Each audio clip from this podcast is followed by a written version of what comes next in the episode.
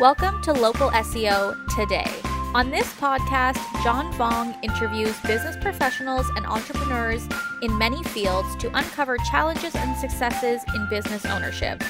Our goal is to provide you with insights into the entrepreneurship journey and give you tips and advice from real experience. Brought to you by Local SEO Search based in Toronto, Canada. My guest today is Mike Lander. Mike is an entrepreneur who has successfully bought, grown, and sold multiple businesses in sectors like digital marketing, recruitment, education, and more. Currently, Mike is the CEO of Piscari Limited and chairman of a digital agency, Re:signal. Thanks for being on the show today, Mike. Hey, pleasure, John. Very good to see you. I'm so excited to hear a little bit about your journey because uh, you know, Re:signal, I was able to speak to the owner uh, and uh, Mike Evans, and he was a great guy. So I'm excited to learn a little bit more yourself because he spoke highly of you. Oh, so great. That's very kind of him. Uh, can you uh, just give you all the audience members a little bit um, more insight about your journey, about who you are, what you do, and a little bit backstory about like a little bio?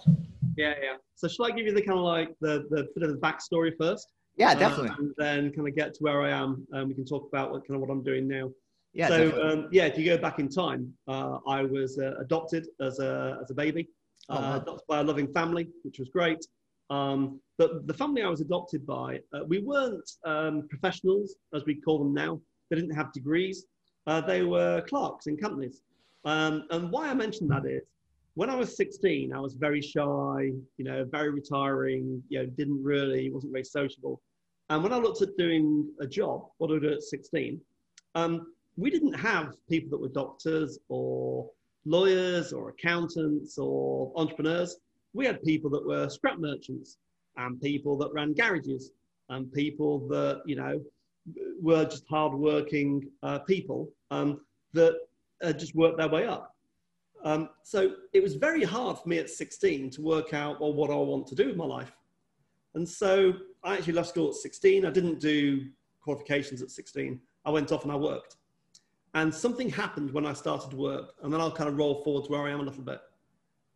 I was applying for jobs uh, in the UK and uh, I was applying for engineering jobs. And I applied for dozens of jobs and got none. And I went to one interview and the guy said, You're not very clever. You're not very capable. We might get you sweeping the floor, but we're not even sure there's, there's room for you doing that. And as a 16 year old, that kind of shapes you, it shapes your mind. And you either accept it and go, that's all I'm worth, or you do something about it. And I kind of chose to do something about it. And if you look at that 16 year old insecure person, and then you look at kind of where I am now, 56, that 40 year journey, some things have happened which we can explore on this kind of conversation, which completely changed my um, life outcomes. You know, I built and sold a company for a very large seven figure sum. Uh, I built a special needs school from scratch, from nothing uh, into 50 pupils, 120 staff. I borrowed £7 million of debt from uh, some big banks in the UK. Um, I've done all sorts. And when you look at that 16 year old boy, you wouldn't believe that that 56 year old person could have done that. And I think as a theme, that's really important. Where you are does not define where you will end up. That's amazing. So, obviously, over the course of the years, um, fear brought a big component of where you didn't want to become, yeah. right? So, how did you overcome that? Like, throughout the years of maybe rejection or people saying no and you know surrounding yourself with people that were maybe supportive uh, yeah. along the way like what triggered you to do these ultra successful things that uh, along the way so, in, so i was trained in selling for a number of years uh, old school selling which was we were taught in fear uncertainty and doubt and there's a reason that old school selling used to work that way was because human beings you asked about my story we have fears, we are uncertain, we're doubtful of what the future could be. And so, if I look at what changed that future, I think part of it is personal resilience. you know, no matter what happens, if you don't have that gene, which is perseverance, and you're going to keep getting up. I'm not saying keep doing the same thing every day for the rest of your life. But what I am saying is you need to give things a fair crack of the kind of like of the, you know, of the process to see is it going to work. You have to know when to kind of stop, but you do need to keep persevering. You can't get knocked over once and think, oh, well, that didn't work. And again, you know, I could have just gone, oh, well, I'm not fit for a job. I'll just go off and, you know, draw the dole in the UK, draw, draw social benefit. I didn't do that. I got knocked down and I got up. And I've got knocked down hundreds of times in my life, hundreds. My father, um, yeah, although not a well educated man, his perseverance and his will and determination is remarkable. And I suspect I get quite a lot of it from him. You keep going, you keep getting up, you keep going to work, you keep earning a living, and you support your family. So that's a kind of like a, a, a thing that's deep inside me. So that's kind of one. The second thing is I've been lucky to meet people that are they mentors? Yeah, maybe. Yeah, certainly. They're certainly challengers. I think if we can meet people in life who can challenge our thinking without challenging us as human beings, they're great people to meet because they inspire you, they make you think hard, they make you question your assumptions. And I've had probably three or four of those in my life that are just good, kind people that they challenge your basic assumptions about how you see the world. And that makes a huge difference. The ability to accept an alternative view and think it through, I think is a, is a massively important human trait. Look at the world today. You know, people are too quick to um, accept perceived wisdom or received wisdom, and they just buy into what someone says. Well, that gets you nowhere apart from being a, a long term follower. If you're going to be a leader, you're going to have to. Um, I was talking to Kevin about this the other day, actually, uh, Kevin from, uh, uh, uh from Re:signal. And I recommended a book to him, uh, which was called The Innovator's Dilemma by a guy called um, Clayton Christensen from Harvard. And he wrote this probably 20 years ago. And the reason I mention it is his theory was, and it was proven through empirical evidence, the best innovations are not lightning strikes. They're not out of the blue, really wild ideas. They're an aggregation of lots of other proven things, reformatted in a new way that suddenly make things different. And if you look at the way that I've developed as a human being, I tend to like take lots of input. I'll read lots of things. I think we've talked about that, John. I'm a, well, you can see I'm a reader as well. I like reading books. Um, and so I'm a reader. I'll read blogs. I'll read books. I'll talk to lots of entrepreneurs. And then I'll aggregate that content together and I'll work out what my point of view is. And they normally produce more breakthrough moments. So, for example, one of the companies that really accelerated my, my kind of personal career, I bought a company back in 2006. And I did it because I realized something pretty simple, which was I could start companies from scratch. I'd started a few of my own companies with just me. Really, as you know, John, really hard to get off the ground you know, um, a lot of perseverance required. Uh, uh, good opportunities need to, to turn up. Talented people need to be around you. All sorts of things can happen. Well, if I could shortcut that by buying a good company and making it great, then I'd have like leapfrog that early stage. And I happened to find a company that would already had, it had about 50 people working for it, was successful, had just won a big contract, and the two guys that ran it wanted to uh, retire and move on with their life. And I saw that as a huge opportunity, and I, you know, raised the money, made the investment, and doubled its size as a company because I had the hunger and the passion to do that. And that that cut out an entire phase of my life of trying to find a company as a solopreneur that you can try and scale. Very hard to scale a business if you've never scaled one before really hard. If you're a company of one and you've never done this before, your chances of success are pretty slim. That's amazing. I mean, I, I love hearing the thought behind, and I guess, you know, what reality is, is not books you read and what you watch and listen to, right? Living it with real life experience, going through the nitty gritty grind of um, not just working for someone else, but starting a solopreneur or right. entrepreneur and growing and scaling a business. Like without that experience, I mean, I would take experience over someone that is a Harvard graduate and with a PhD or MBA or whatever, Absolutely. right? Someone that's Anything. gone through it uh, with the years of experience. That's what life is about, right? Um, Every day, absolutely, definitely, John. And I think it's really interesting. Look at what the big tech companies are doing now. They're starting to say, uh, I'm not advocating people don't get qualifications because I think qualifications have their place, but they're saying we care less about what degree you've got.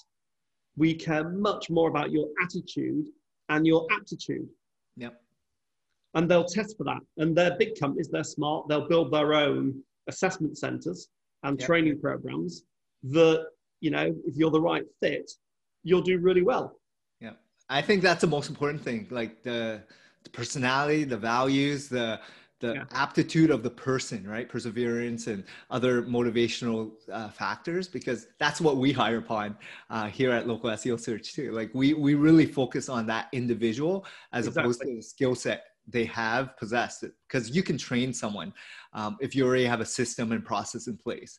But if you don't have the good right mindset in a person, uh, whatever position you have for them, they're never going to be successful and uh, do well. So, big lesson in life for me. You know, you hire for attitude, you yes. train for skill. Exactly, exactly. So, growing up, I know back in when you were 16 um, how like did you have many jobs over the years like what kind of positions did you hold um, before you kind of started your own kind of business yeah so it's kind of interesting to reflect back on my life. Um, it, it kind of went in phases. I was pretty stable in jobs. So left school at 16, uh, did a job till I was 21 as an engineer. So I was an apprentice. Uh, we have these apprenticeships in the UK. You can leave school and at 16 get an apprenticeship and do you, you do like a day a week at college and yep. four days a week in work. Yep. So it's on kind of on the job training. And I loved cool. that, really enjoyed it. Then at 21 went to university, uh, did three years at university called Sheffield in the UK in engineering. So that's 24. And then 24 to 29, engineering company, five more years. And then at 29, did an MBA. Um, so left my company and self-financed an MBA at uh, 30 and then went into banking. So I went from kind of technology, uh, project management into banking, marketing, complete career change. One thing that's interesting, John, uh, and again, your listeners might kind of, this might resonate with a few, is, and you may have been through this yourself. If you look at that kind of 16 to kind of 31 year old phase of my life, in that time, a number of people, when I made those big changes, like doing my degree, so left work, did the degree, left work, did my MBA, a number of friends um, said, You're crazy, you're mad, why would you give up a good job? You've got a career. You know, you could go on holiday with your savings or buy a car. What are you doing? And you have to listen to those people because they're your friends, but you mustn't just accept what they say. You have to have, I think, two things. One, other people around you with different views. So balance the seesaw. And second, and I don't know how I've got this, but I seem to have it. In my core, I know that's the right thing to do. Really hard to understand how, but I knew leaving work and doing a degree the first time was the right thing to do because in back in the day engineers then you couldn't become a, um, a senior engineer or the head of r&d if you didn't have a degree mm. so i knew if I want to progress in engineering, I need a degree. So I did it. I then got to like 29 and I wanted to run a business. Well, I knew I knew nothing about finance. I knew nothing about strategy. I knew nothing about marketing except what I'd read in books. mm. And to your point, John, That doesn't make me an expert of any kind. And so I went, mm, okay, I'll do an MBA and I'll meet loads of people that have done these jobs. And I'll learn from them and they'll learn from me.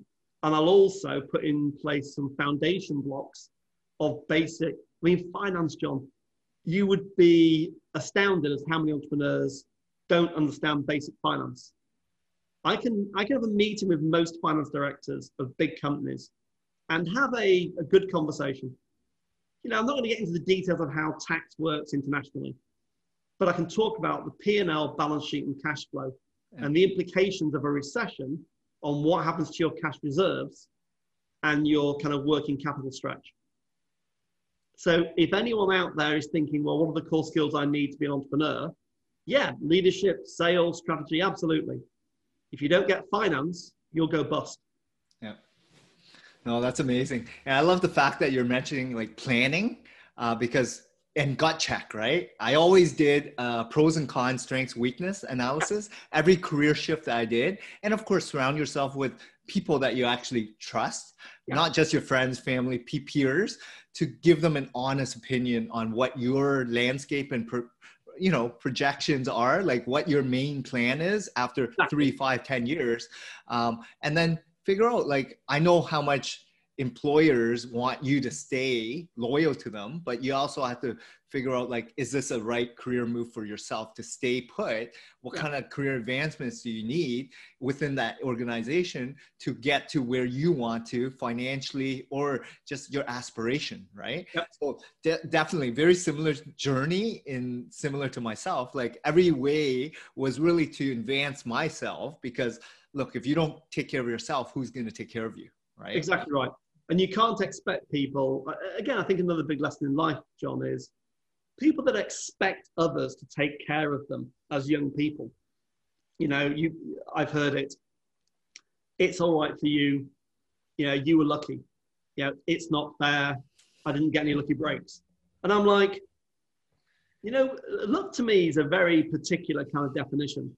You know, luck is, yeah, I, I am, I am lucky.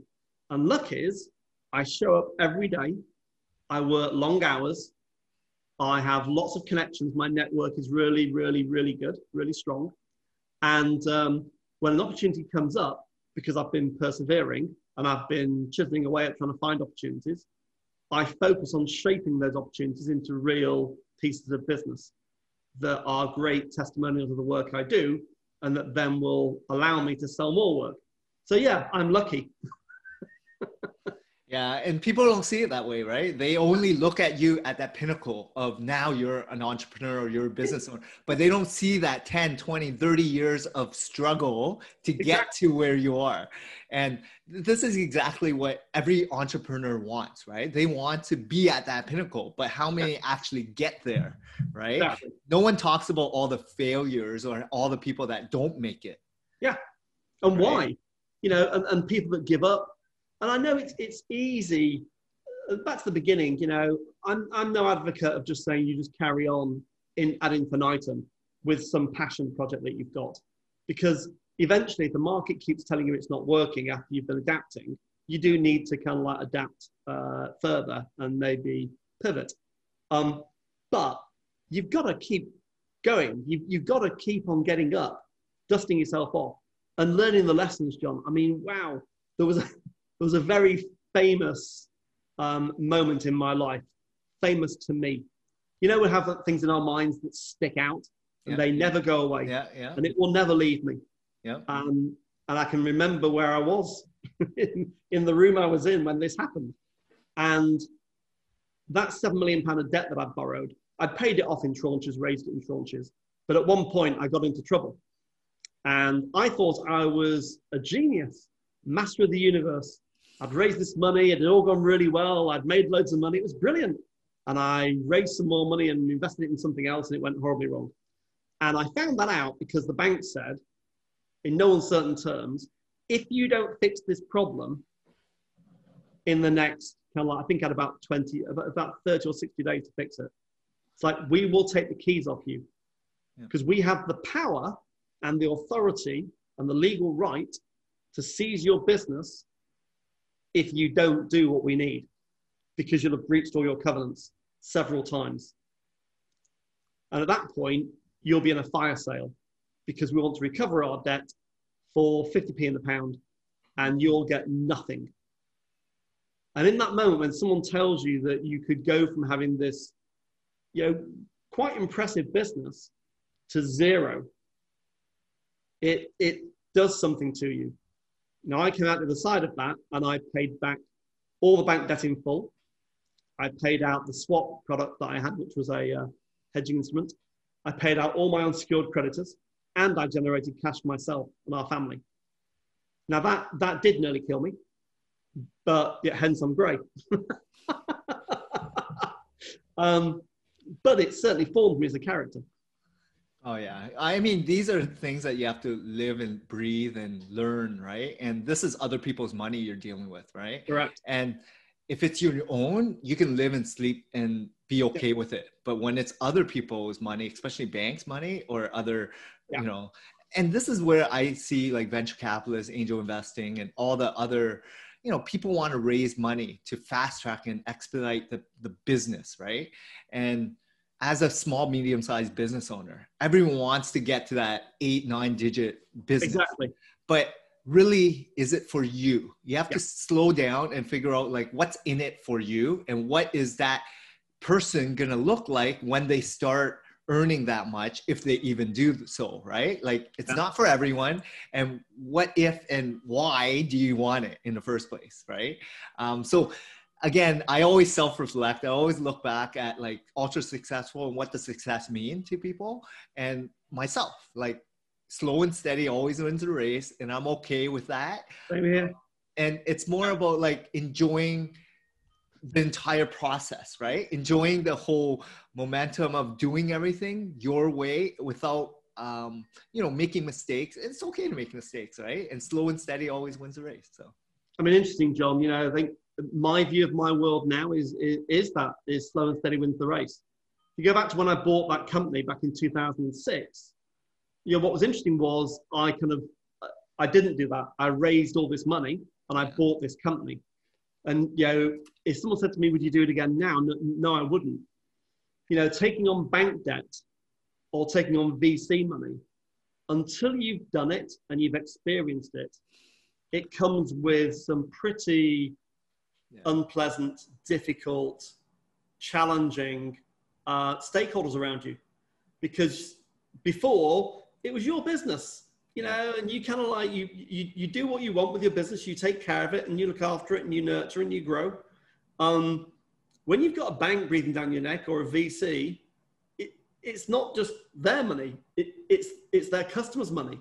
Yeah. Because the bank's got customers behind them that put money into the bank that they then use to lend out to make money to, and it's, it's a circle. Well they're not going to take kindly to you saying oh it's not worked out never mind.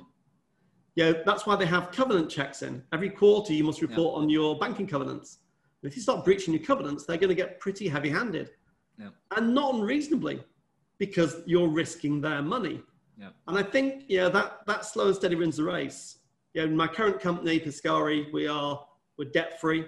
It's self financed. Um, I have no employees. I work with a virtual team. Um, I love doing what I do. Uh, it's growing slowly, slowly, slowly. I'm building a position as a thought leader in my area. Slowly, slowly, slowly. It'll take time. I have no intention of taking on bank debt. I have no intention of taking on VC money. Exactly. And and this is the thing. People don't understand stress when yeah. you you have other people's money in play right? And I know a ton of SaaS company business owners that raise a ton of money, VC money. They right. don't sleep at night. Their relationships, their family don't even see them. You ruin your other pillars that are very important to you. And yes. why? Why did you put yourself in that situation in the first place to get this? you know to grow and scale and grow you know sell your business maybe hopefully at 10x or whatever yeah is it worth it in the end? Because it's gonna eat up your life for years, not just days and weeks. It's like sleepless yeah. nights and stress, like you would never believe, right? So Absolutely. I totally get where you're coming from. And you might get fired. I mean, VCs, yeah. if you don't perform yeah. and they don't believe you can make the journey, yeah. if you look at just do the research online, if, you, if your audience just looks at the, the, the number of um, founders that get fired from their own companies and become strategic advisors or become, you know, consultants and then just disappear. Yeah. It, it's a huge percentage. Yeah. Because I'm also, I mean, back in the day, there was a guy called, um, I think Ken Blanchard. He wrote a book called Situational Leadership.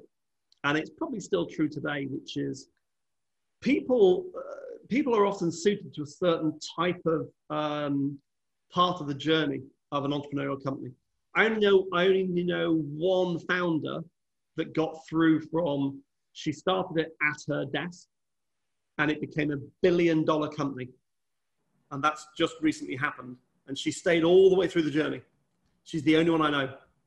Most people are good for a certain situation. The naught to half a million, the half million to two million, the two to 10, the 10 to 50. The different people are good at different stages of that journey. And I think you have to get to know yourself about what part of the journey do you love? What are you good at? Exactly. Exactly. And and really like what are your main goals right? Like are you planning on exiting? Are you enjoying the whole process? If so stay in it. But if you start hating and dreading going into work every day like why even continue right? Exactly right. Why continue? I mean you know you're you're you're a long time dead.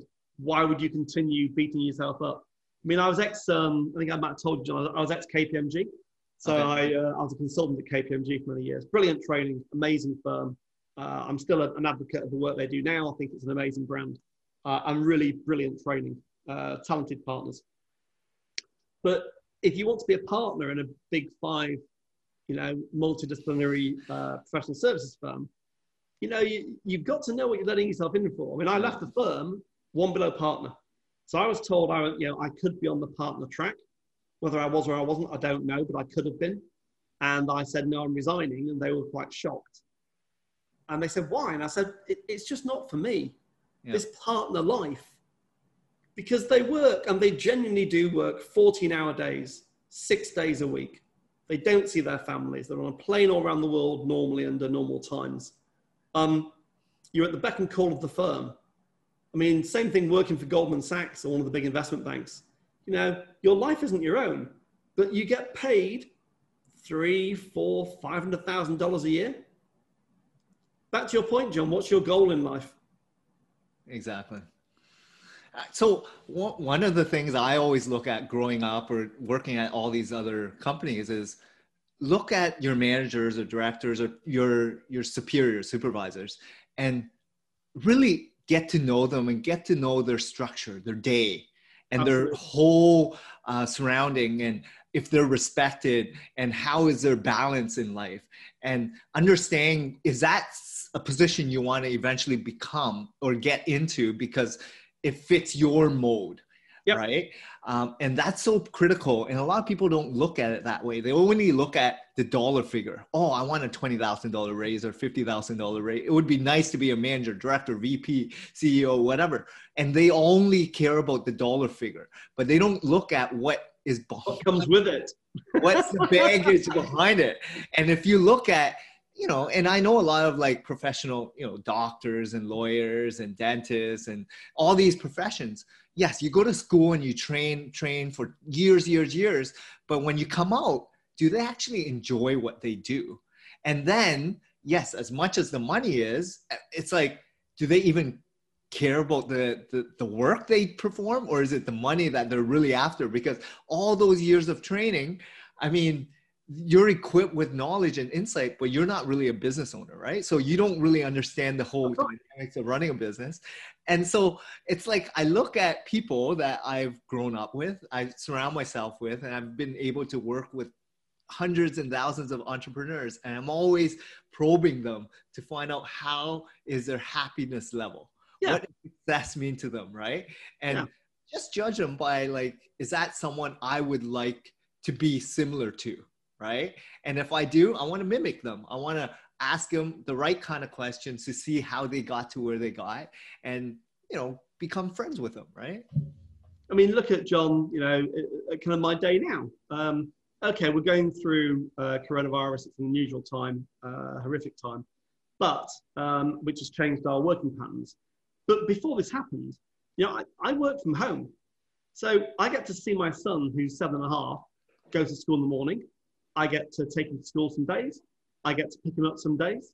So normally in a week, you know, if there's like 10 journeys, five drop-offs, five pickups, I'll do probably between four and six. And I get to play with him and we get to do fun things. And if I need to take a day off to go and see him at sports day, I can. It, it, that, that's what ultimately, when I'm gone and he's still alive, he's going to reflect on his father and his mother and go, what were they like as people? Did I have a relationship with them? Exactly. You know, were they nurturing? Because whatever affects them will affect their children. You've got this kind of responsibility in, in life to other human beings because how we behave impacts them and that will impact their children. And so it goes on. And I, I think before I was a parent like yourself, it was all about, you know, career and life, you know, business and trying to earn and whatever success, right? But then things change when you become a dad, right? Or a mother, and your whole life perspective is, you know, I want to be present. I want to spend more time with the people that you love the most and cherish moments, right? Micro moments. Exactly. And, you know, these small little things about having fun and play and enjoying being present is so critical in one's life, especially now. Both of us are, we have young kids, right? Yeah. And it's like, I love the moment of tapping out, turning off my phone and computer, and just yeah. being present with my son, right? And just playing with him. And I look forward to this stuff, right? Like you just have to have a balance, and it's it's different for everyone. I get it, right? And people might love their job more than spending time with kids it's their life that they're living right and that's totally okay with it but these are things that you have to understand about yourself and why you're doing certain things. And if you're an entrepreneur like enjoy it. Enjoy the process right? Like don't focus on all the negatives. Like focus on how you can progress and learn and make mistakes and be curious and you know be inspired by people that you look up to right? Like these are moments that you need to understand about business right? Not everyone's going to be successful and it's okay. Maybe your first foray of a business journey is not going to be successful and whatever success means right? Like does that mean you give up every time you um, you know fail? Like you know you get up and try to do it all over again with the knowledge and insight that you've learned from the first failure right? Exactly. Exactly. I mean, I think I've I think I've started about I think I counted about 12 businesses in the last kind of like you know 30 years. Wow. and of which one one was well two were you know if success is scale and number of people and revenue and profit then if that's the yardstick, they were successful companies.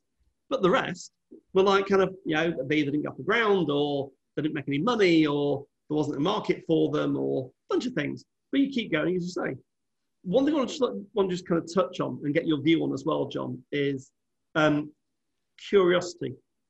I'm always saying to my son, um, be curious, ask questions, you know, yep. think it through, work out why something's happening. Just be curious. And I think that's taken me quite a long way in life. A curious mind. What's your experience of that?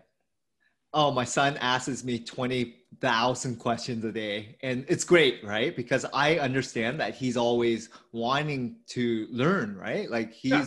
he's the type that's learning as much as he can. And the more information I equip him with and insight and knowledge, um, it's gonna bode him well in the future, right? Like he's gonna adapt and learn and make his own mistakes, but at least he's curious. And I always tell him, like, ask questions. I tell everyone on my team actually, like, Correct. be curious, ask questions. If you don't know, ask. And it's great that you're trying to do it yourself, but it'll save you time.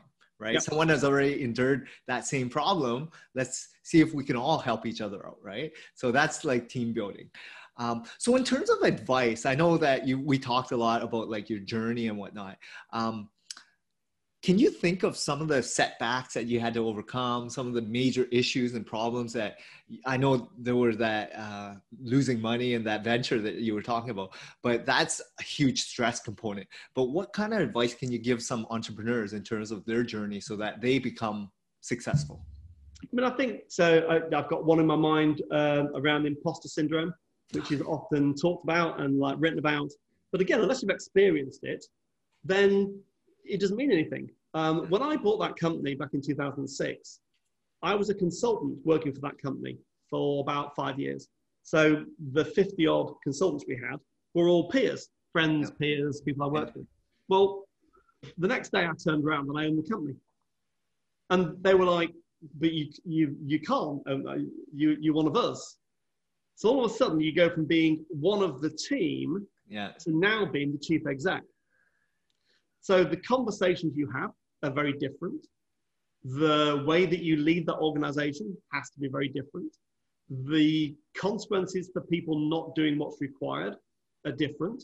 And you're accountable for ensuring that, you know, there are consequences if clients don't get what they need that they paid for to get the outcomes they expect, then something has to happen. People work longer hours or something happens. You, all of a sudden, you, it's you. No one else, it's you. And that's a big part of the imposter syndrome is you get put in this position, either self-appointed or appointed, and now you go from being a peer to being the leader. And that transition, I think if I could, if I could probably ask for anything back in time, you know, what, what do I wish for? I wish I had a mentor at that point when I did that, mm. that, that was kind of on my side I had a couple of people, but they they weren't really you know, driving my agenda. Um, yeah. I think if you can find a mentor to help you through that, that genuinely wants you to succeed, yeah. and it has to be a mentor, not a coach. And I, in my mind, I've got a very clear distinction.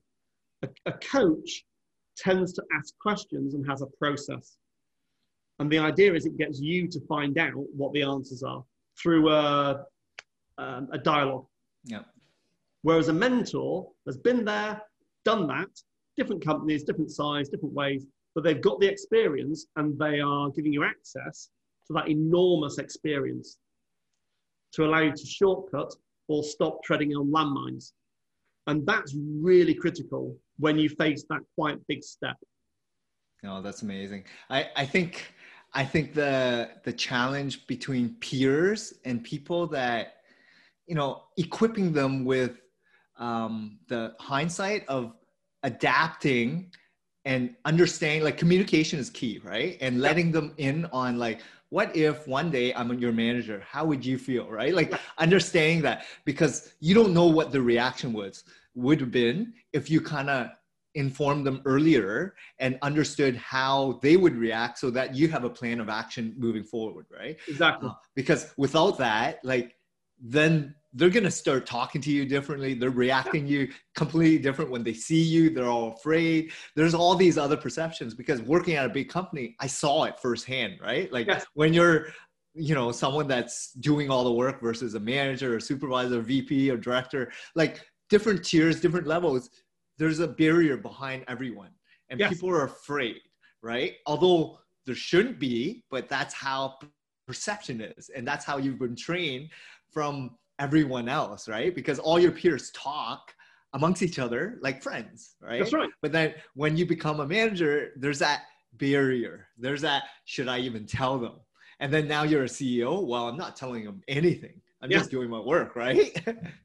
so this is a great point about not telling them anything. So this was another big lesson learned uh, for me. Um, and I think, so there's, there's, there's two little stories, I guess.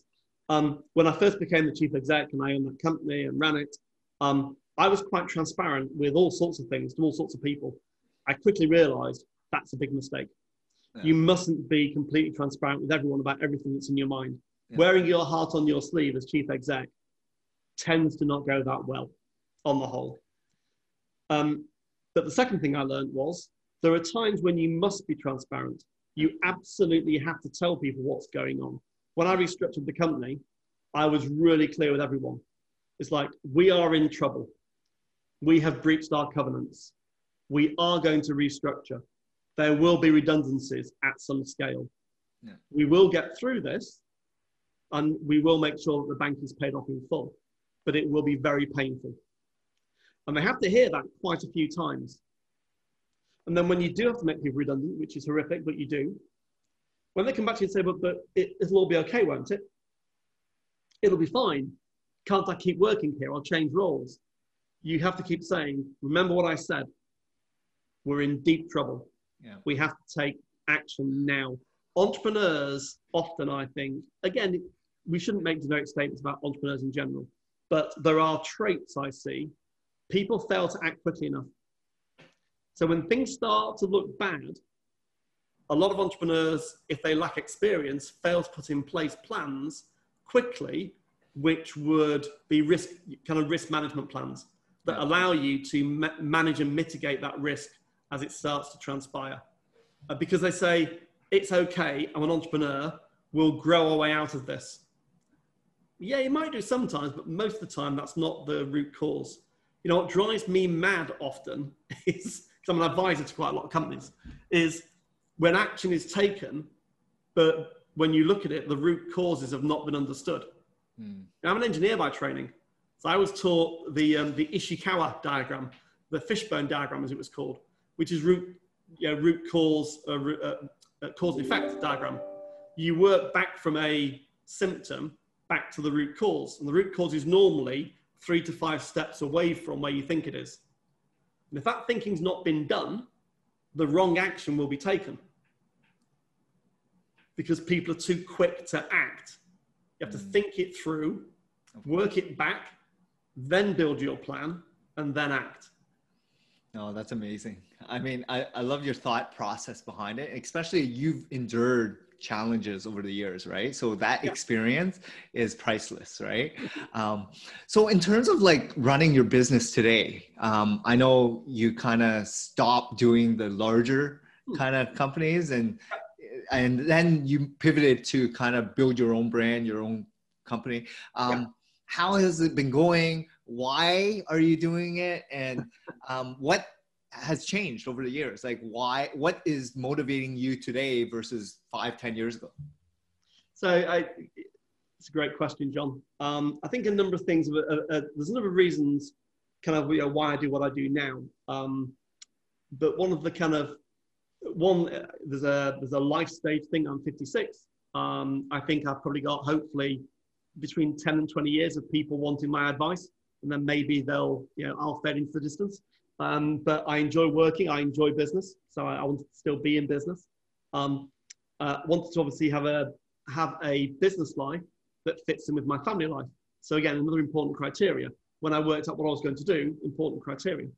And um, the other thing is, I've been quite passionate, in fact, really passionate about negotiation skills for probably 20 years now. Um, I love the art of negotiation, the science of negotiation, the theatre of negotiation. I, I really enjoy it. And I wanted to build something that had that as a kind of component. And the second thing is something that uh, my wife kind of uh, brought to my attention. Um, I've been a procurement director as a managed service. So we, we ran procurement as a service. So I was called a procurement director. So I've bought probably about four to five hundred million dollars worth of goods and services for clients uh, over the years and negotiated hundreds of deals. And I've done it on the buy side because I've been a buyer, I've been a procurement director. And, and Vicky said, you know, all the suppliers out there, the small companies, if they had your insights into how you buy, they'd probably be better companies, they'd grow more, they'd be more profitable, and negotiations would be more balanced. Why don't you advise them?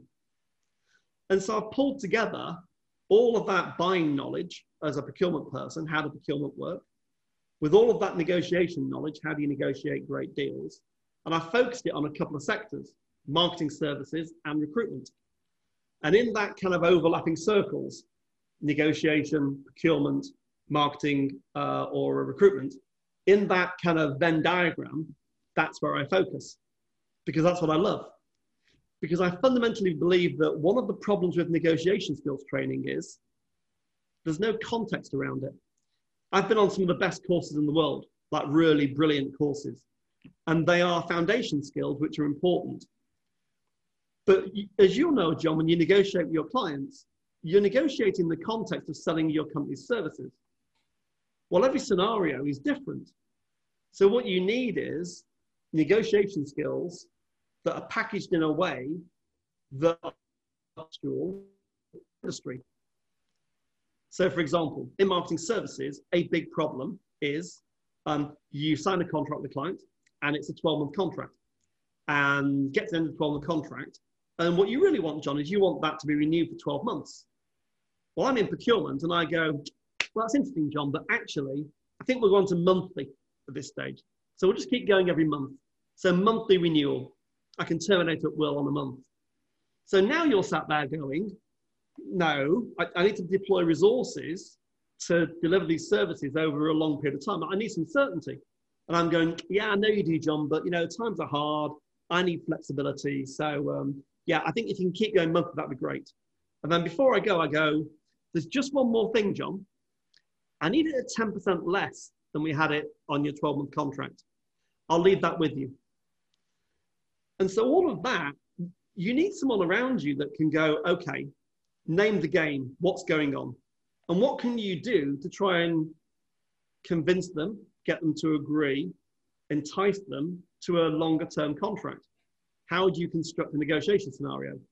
And that's the kind of stuff that gets me out of bed in the morning that I enjoy doing because it's. Interesting.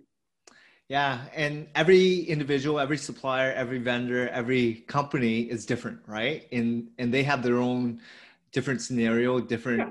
you know, everyone's cost saving, everyone's looking for bottom line. Um, and you as a vendor, you're always looking to grow your business, right? Exactly. Increase revenue, sales, profitability. So it's always, you know, a battle. Um, every con- contact you have with a prospect to every client meeting and renewal contract, it's it's fun. Um, but it's a battle. Is, it is a battle, but I've seen it all. I, I love that process. Yeah. Uh, but it's also draining as well, right? Like it is. It comes. It, it's not for everyone. Like um, you have Again, to be equipped. entrepreneur, you know, back to what you said, John. Being an entrepreneur is not for everyone because you, you, as the owner of the business, you'll probably deal with most of those negotiations. And if you don't enjoy that, and you oh, don't oh, yeah. enjoy the, it is part of the. It's a bit of a battle. It's a it's a game that you're playing out. If you don't enjoy that, then don't be an entrepreneur because that's exactly quite a lot of your job. exactly. problem solving, coming up with answers immediately, and just, you know, just being quick at decisions, right? Because yeah. everyone's looking for you for advice. So you got to just right. be quick at your feet and just do it, right? One um, thing actually that a lot of people said to me was when I first took over that company years ago, they, I asked a few people, you know, what's kind of, you know, what's one of my enduring qualities? And they said, you'll make a decision quickly. Yeah. You'll gather the evidence and you'll make a decision quickly. It might not always be right, but nine times out of 10, you'll move it's on. good enough to move us forward. Exactly. And that is an important trait. Yep. And totally. I, I mean, I make mistakes daily and I yeah. own it, right? And that's totally okay as long as you learn from it um, come up with solutions so that you don't make it again yeah. and just continue moving ahead right because there's so many things that you can improve on you exactly. just can't do everything with the limited resources as a small business owner and just yeah. have fun with the process right because it is a long journey um, it is a long journey and i have this little phrase which i call uh, do a little and learn a lot. Yeah. So it's a, it's a series of experiments. You run an experiment and you try it out. Some of them work most of them don't. You learn from it, you go on to the next one. Yeah, exactly. So I know it's been a great conversation. I wanted to ask you a couple last questions because I know how passionate you are with business. It seems like your family is a huge component of your life at this moment. Yeah. Um, moving forward, I know you probably have 10 to 20 more years.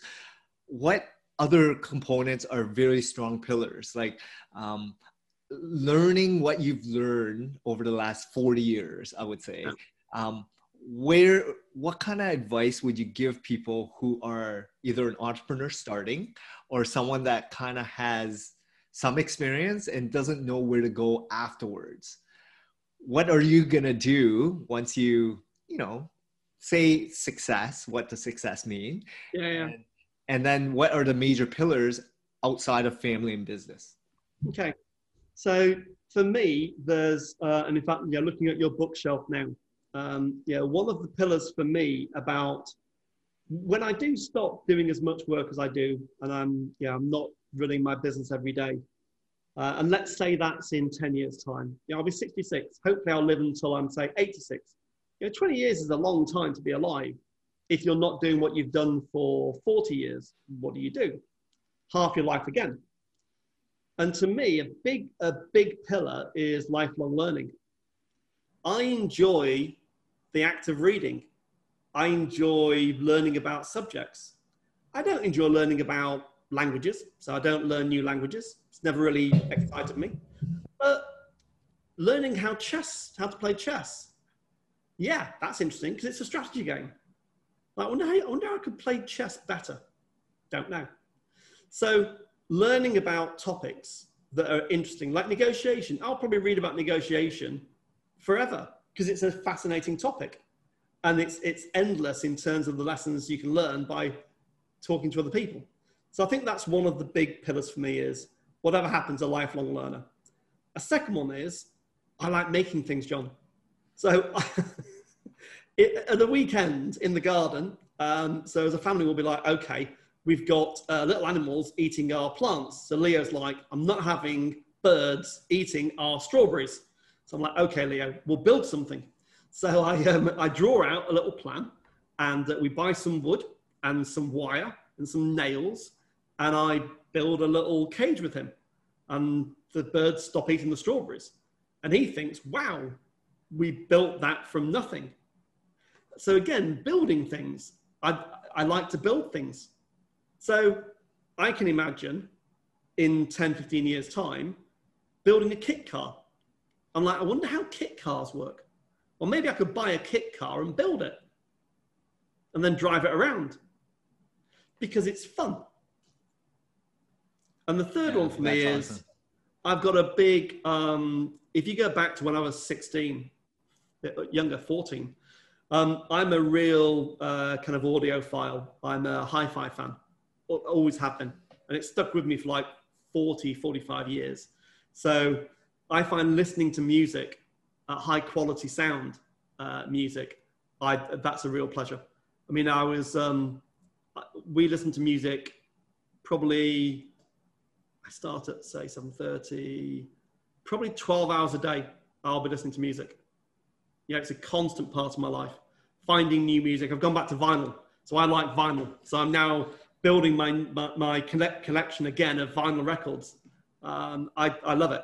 So yeah, I, I won't run out of things to do, that's for sure.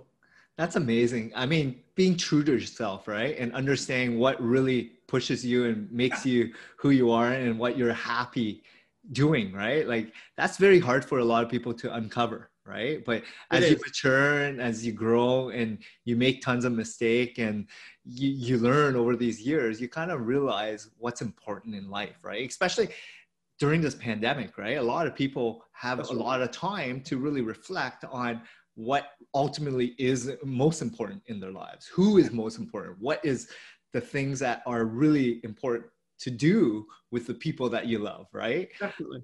So and how you're wired, awesome. John. You know, I think yeah, outside of family, uh, putting that to one side as a kind of a because that is the core. Um, we learn as we grow older how we're wired, and I think we learn to accept that. You know, I don't try and become the greatest marketer in the world. It's not me. It's not how I'm wired. Yeah. I'll find people yeah. who are much yeah. better. Exactly and i try not to judge as much because everyone has their own space and they have their own idea yeah. of what success is and i let other people live how they want to live and Absolutely. if they want to ask me questions i'm here to support them and give them advice but i'm not going to push stuff at people right so i've learned to kind of grow and evolve myself too um, so it was a great discussion mike um, let some of the listeners uh, know how they can get a hold of you directly, this will be on the show notes as well. Sure. Yeah, the easiest way is to email me. So mike at piscari.com, P-I-S-C-A-R-I.com. Uh, so I'm always on that, uh, always. Uh, or you can go onto my LinkedIn profile. So just like type in Mike Lander onto LinkedIn uh, in the UK, you'll probably find me uh, and connect with me there. But yeah, that'd be great. That's amazing. I mean, we had a great conversation and discussion. Um, I learned a ton. You're a great guy. It was a great referral um, from Mike, and we had a lot of fun. So ultimately, um, that's what life is about, right? Great uh, relationships, connections, and getting to know good people. So thanks a lot for being on our show, Mike. Hopefully, you had fun as well. I really and, enjoyed it, John. I mean, I really, really enjoyed it. Thank you. It's great to talk to a like-minded person. Brilliant. Amazing. So please, uh, if you want to reach out to Mike, uh, connect with him. Everything will be on the show notes and have a great day. Thanks, John. Thank you for listening to our latest podcast. Please subscribe to Local SEO today and tune in to our next episode.